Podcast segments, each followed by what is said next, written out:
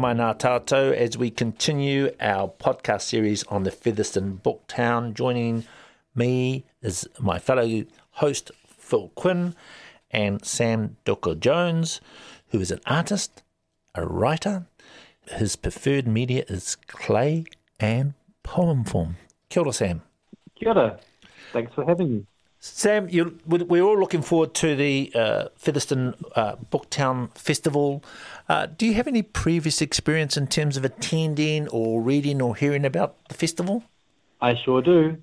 I lived in Featherston for almost seven years between 2012 and 2017, and that was uh, during the period that uh, Booktown was uh, established and started.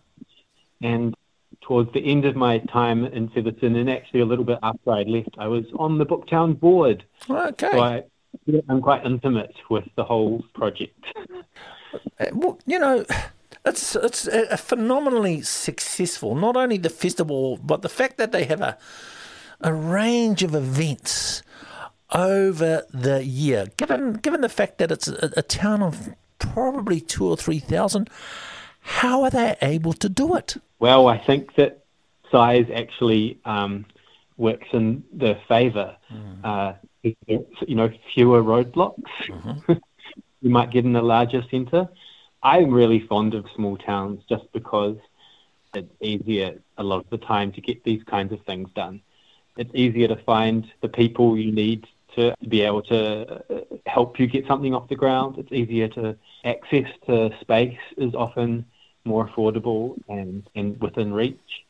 Yeah, it's just not so overwhelming as it might be if you were to do it in Wellington or Auckland, say. Yeah, uh, no, look, I've, I've, I've lived in Tamaki Makaurau for far too long, but I come from a small town. Also, mm. I just think that people feel a sense of pride in small town mm-hmm. Aotearoa if they have a yeah. local a local poet or a local artist that has a form of success that they yeah. they, they feel that they own you and you own them, but in a collective sense, community sense. Absolutely, yeah, yeah, yeah. Uh, that's very true. It's it's like extended family when you're in a small town. Uh, yeah, the good totally. bits and the bad bits, and also the fact that it, it, it's in you forever. I think, even though I was only in Featherston for about for just under seven years, it's um part of me now. just like just like family, yeah. So Sam, like any artist or writer or uh, musician, you know, we all have early influences. Tell us about mm-hmm. your early influences and what got you in, into the into quite a, a, a varied uh, sort of art space, both hard form, clay, and poetry. Well, I was I was trying to think about what the sort of early uh, books that I read that would that got me into all of this business. And one that I really landed on was Old Blue by Mary Taylor. Do you remember that mm-hmm. one about the Black Robin? It's a picture book about Robin called Old Blue. Uh, I think there were down to seven of them left in a little island off the Chathams, and Old Blue ended up saving the species. And this book, which is written and illustrated by Mary Taylor, I was just absolutely enchanted by the the images and the storytelling in it. Yeah, that may have been what really kicked off my book love affair. I think. And and Sam, your your love of um your your work with clay, how how long has that been part of your life? And did did, did it predate your relationship with uh, poetry? How did how do, how do uh, those two interact? Well, it's all storytelling, right? Um, yeah. It's all it's all making. It's all craft. Uh, yeah. Whether whether you're standing in front of a canvas with a paintbrush or before a, a computer screen or with a a chainsaw and a block of wood, it's all just yeah. making stuff and uh, spinning tails. Uh, and sometimes sometimes everyone needs you to be quiet, so you can't operate the chainsaw, and so yeah. you so you sit on the keyboard, and then sudden, sometimes the keyboard's kind of smallness isn't enough for all the drama that you you need to unleash. So you get out the slab of clay and whack it around. Yeah, and, and I've often thought too that, that, that of all the other art, of all the other sort of art forms, you know, working with clay or sculpture, really, and, um, more broadly, is quite sort of analogous to writing, isn't it? Because writing, in a way, is like putting every idea and every word you've ever had on a, uh, you know, figurative potter's wheel and culling it and shaping it and you know reducing it down to something that's singular and unique. And and and tell me, so it sounds to me like like your your sort of your creative impulse, right? Your creative energy is is the primary force, not not the form. The form comes later. You know, is that, yeah, is that I think kind of true. it just flows out of you in different ways. I'm so full of admiration that you would have the discipline and talent necessary to master more than one form. But the way you describe it, it kind of makes sense. You, hmm. you're, you're a creative being, and these are just manifestations of that. It's true. It's a compulsion, and I'm not able to not do it. if I the the few times I've tried to fit into the office worker m- model, I've become really sad. Oh Um, God, tell me about. It. I'm the same. I can't. I can't step on that. I do it every. I do it every week. well, I mean, I have great admiration for all of you who managed to do that because, um, I mean, I I don't make a lot of money, but I'm but I'm much happier this way. Uh, Why, why the move down to the coast? Why why the move down to the coast, Sam? Yeah, I live in Greymouth now, so, so Hmm. it's partly just that I think small towns are excellent. That's one part. The other part is after I left Featherston, I tried to move back to Whanganui-a-Tara, which is where I grew up. Mm. Yeah. Um, but I, it was it, the times had changed and it was just completely unaffordable. You, you, you, oh yeah, the Yeah. rent the rents are insane. I don't know how artists, writers, musicians are supposed to live in the, um, the main centres of New Zealand. It's impossible, and so our cities are going to become kind of very bland places. I think when all the artists are um, forced out. I mean, Absolutely. means that the, means that the small towns and regions are going to um, benefit, but the cities will be Look, I, sad. look, I was, I was I was paying more to flat. I was paying more to flat in Wellington than I was paying when I lived on the Upper West Side of Manhattan. You know, I mean, I- it- it- w- w- and and you know, when I stepped outside my apartment and on the Upper West Side, it was New York. It wasn't Wellington. that's right. You know, and yet I and yet I was paying more to live in a bloody suburb of Wellington. It's it's completely Yeah. unaffordable for the arts community, isn't it? It's, it's out of control. Well, don't don't get me started. I live in Tamaki Makaurau, and our current mayor, what was the first thing he did when he discovered this deficit, the, so- the so-called deficit? What was the first thing he did? Arts. Yeah. That's the, Yeah. that's often the first cut. Now, but look, Sam, correct me if I'm, uh, I'm wrong. You either live or work in a church, correct? Both. Both. Do you feel Yeah. that? Does the wairua, does that inspire you? Does it at times frighten you? How, you know, what, what, what, what, what impact does it have on your on your day to day life? Well, it's, the, it's wairua rich, that's for sure. Yeah. And it's not just the building; Mm. it's the, the but it's the place too. Like the sound of the surf is in the air always. Yeah. It's just a very alive place, the West Coast. And and so yeah, so uh, when I couldn't live in Wellington, I started looking around again, and I I just ended up looking in Greymouth, and there was this old church. It was perfect, and now the church is my art project as well as the place I live. Yeah, I've, I've read I've read about it. It's amazing what you've done there, and so uplifting, and so positive, and generally generally speaking, I, I know you've had some trouble, but generally speaking, is do you feel welcomed by the community there? Do you feel part of it now? Yes, I, I, I really do. There was that blip um, last year when it was the the church was vandalized, but I think you know what I think that would happen anywhere. I don't think that's unique to the West Coast. And overall, I found it to be the friendliest place I've ever lived. I think uh, idiots idiots are pretty much available everywhere. Um, They sure. but uh, I think it's incredible and inspiring what you're doing there. Sam, when you're walking down the street to to, to, to, to buy your milk, or you're going uh, walking along that wonderful but but scary sort of shoreline in, in Greymouth that leads on to forever to Hokitika. Do you see a person across the road from you and think, that's my next character? Do you see do you see the seashore and go, there's my next poem? How, how does it work? Well, the answer is yes. Yeah. And I have to be very careful about that. Hmm. I think a lot of people who make things have practiced the powers of observation and become quite obsessive little gatherers. I'm, I, one of my favourite things to do ever is to eavesdrop in the pub Yep. or on public transport.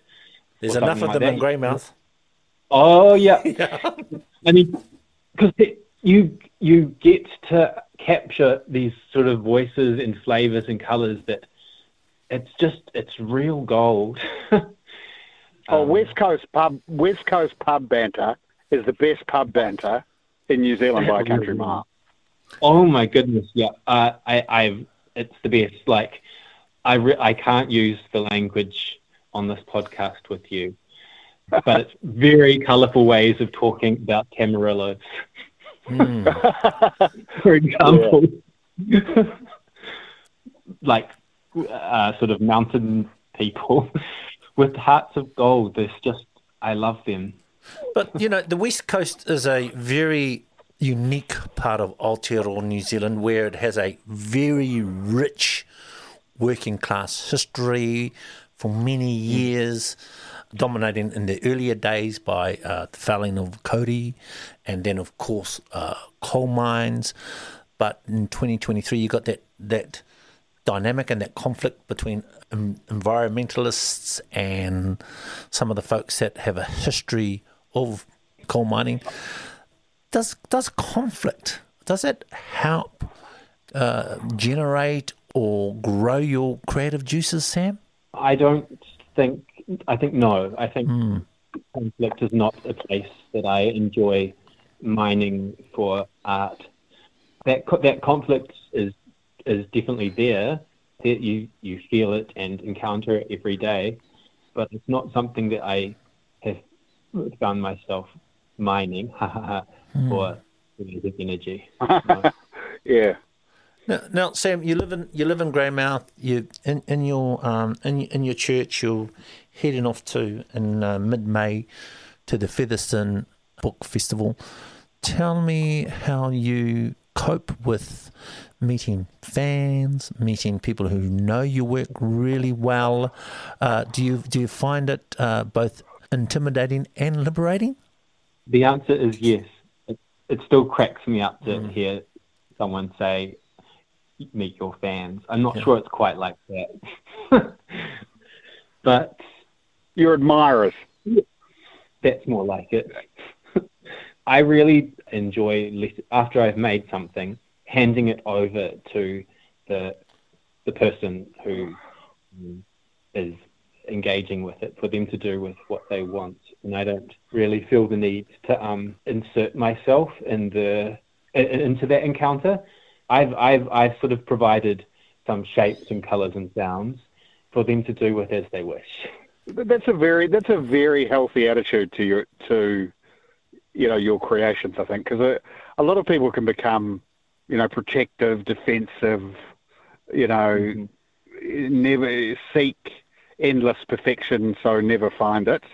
You fashion something into into what you had in mind. You mm-hmm. fulfill your your ambition, and then you let it out into the world. There's something very healthy about that.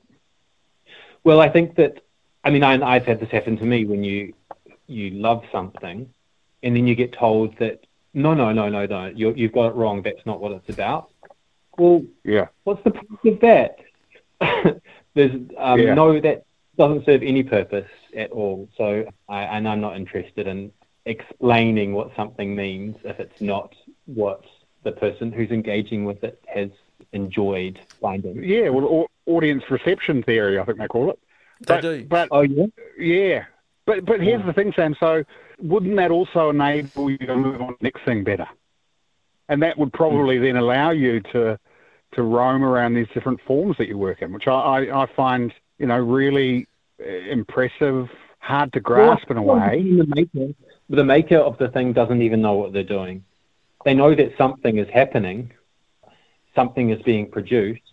They know that it has has feeling uh, and energy, and it but it can remain, in my experience, it can remain mysterious, and that's kind of delicious in its own way. And people can come and say, "Oh, I read that, or I saw this, and this this was my reaction," and you go, "Oh, wow, I haven't hadn't thought about it like that before. How cool!"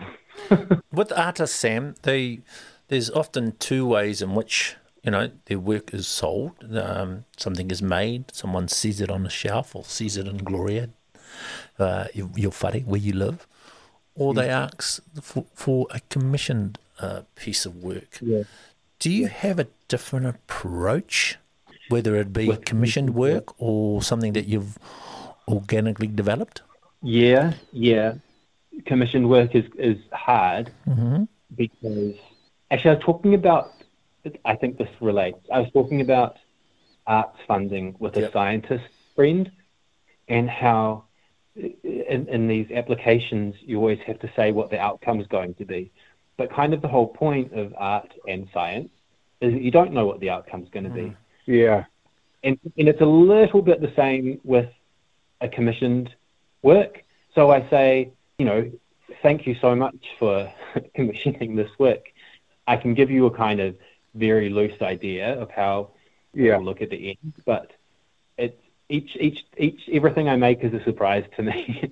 Wouldn't it be crazy to commission somebody with your creative ethos that you've just described and try and constrain them or, or constrict them into some predetermined outcome? I mean, that seems to run, you know, why would you go to you for that? I mean, you would go to you to, to, to, well, yeah, to exactly. have you to, to experience the way you interact with art and, and the way that you interact with ideas rather than trying to, you know, formulate something.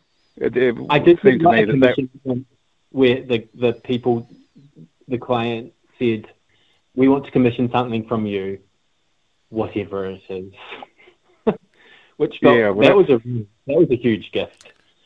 But yeah. Uh, And, and, and, and to the extreme, Sam, have you ever been asked to- or been given a some direction and a piece of commission work and said, I just can't do that? Yes, I have. Yeah, Because I would imagine that commission work probably pays pretty well. yeah. It's it's tricky because that's that's yeah. It, it's where you can get some proper pocket money sometimes. Yeah. and and so it's very difficult to say no.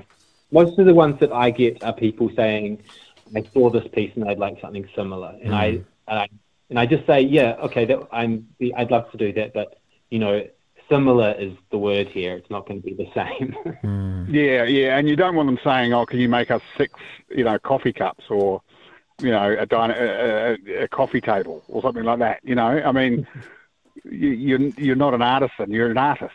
It's a it's a different disposition. Yeah, So, Sam, what's gonna what will you be doing come the Featherston Booktown Festival?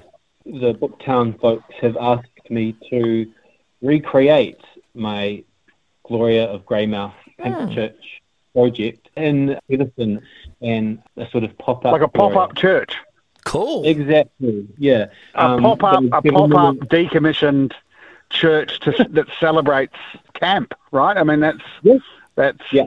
Which is just of camp, which is which is so tremendously just you know challenging in all the best ways. And, and empowering, empowering Yeah, for totally. you, Sam, and uh, as, as a raving heterosexual, I reckon empowering for me too. Oh yeah, it's for everyone. Yeah. Uh, I think the something that I really cling to is p- silliness and play.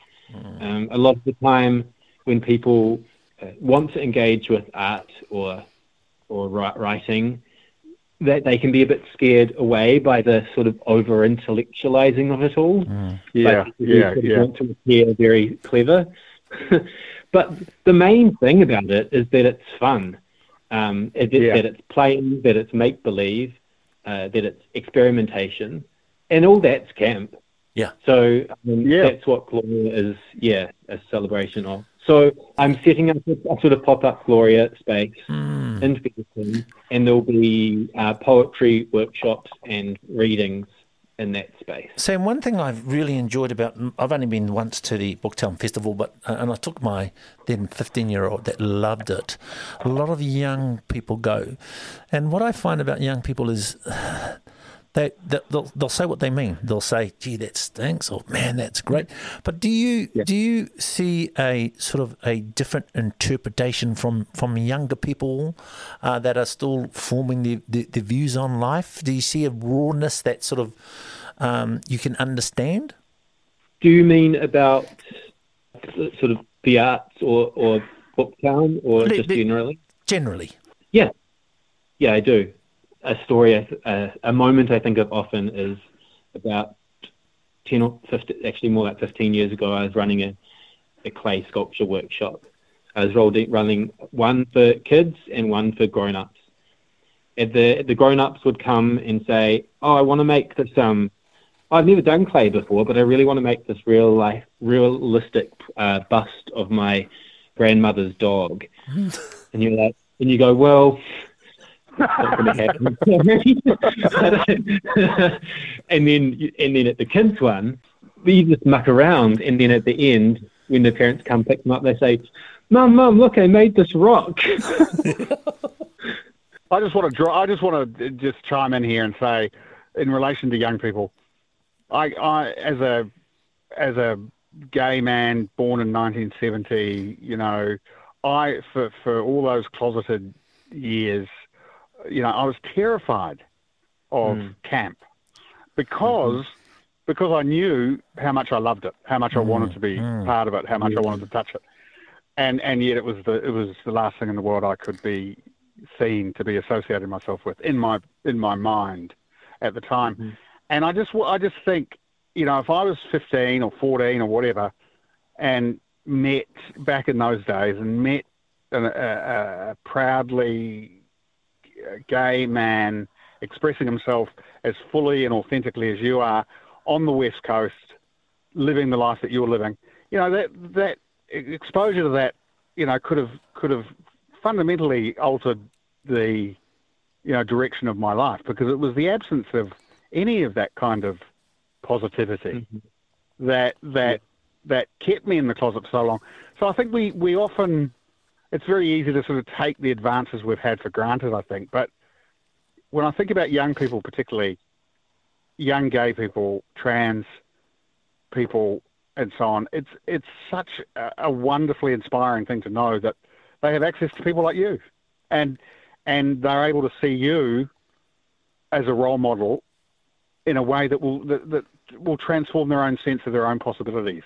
Not just you, but but broadly across whether it's George, the late Georgina Beyer, rest in peace, others, totally transformed the world. And, and I just want to say that you, you, it probably doesn't occur to you, but for you know for, for young people in Featherston or anywhere else in country towns where it's still tough, it's still tough to come out. The positive kind of role model that you're offering, living your authentic self and doing it in you know Greymouth of all places, what an inspiration! I, I just have to say that. Thank you really, um, really lovely to hear. Thank you. Um, and you know, I think the reason I've come to be in this space too is because I, I, I mean, I'm sounds like I'm 12 years younger than you. Uh, I, so I was a teenager in the 90s, and there was still yeah. nothing. I mean, I, there was still. It was tough. Uh, it was rough. I didn't. I went to a school in the Hutt Valley with almost 2,000 kids in it, and as far as we knew, none of them were gay. Yeah, um, likewise at my at my at my school in Porirua, we there was no. I did, you know, no. Yeah. Again, it was twelve years earlier, but yeah, it yeah. it really is the uh, last. It really is the last ten years.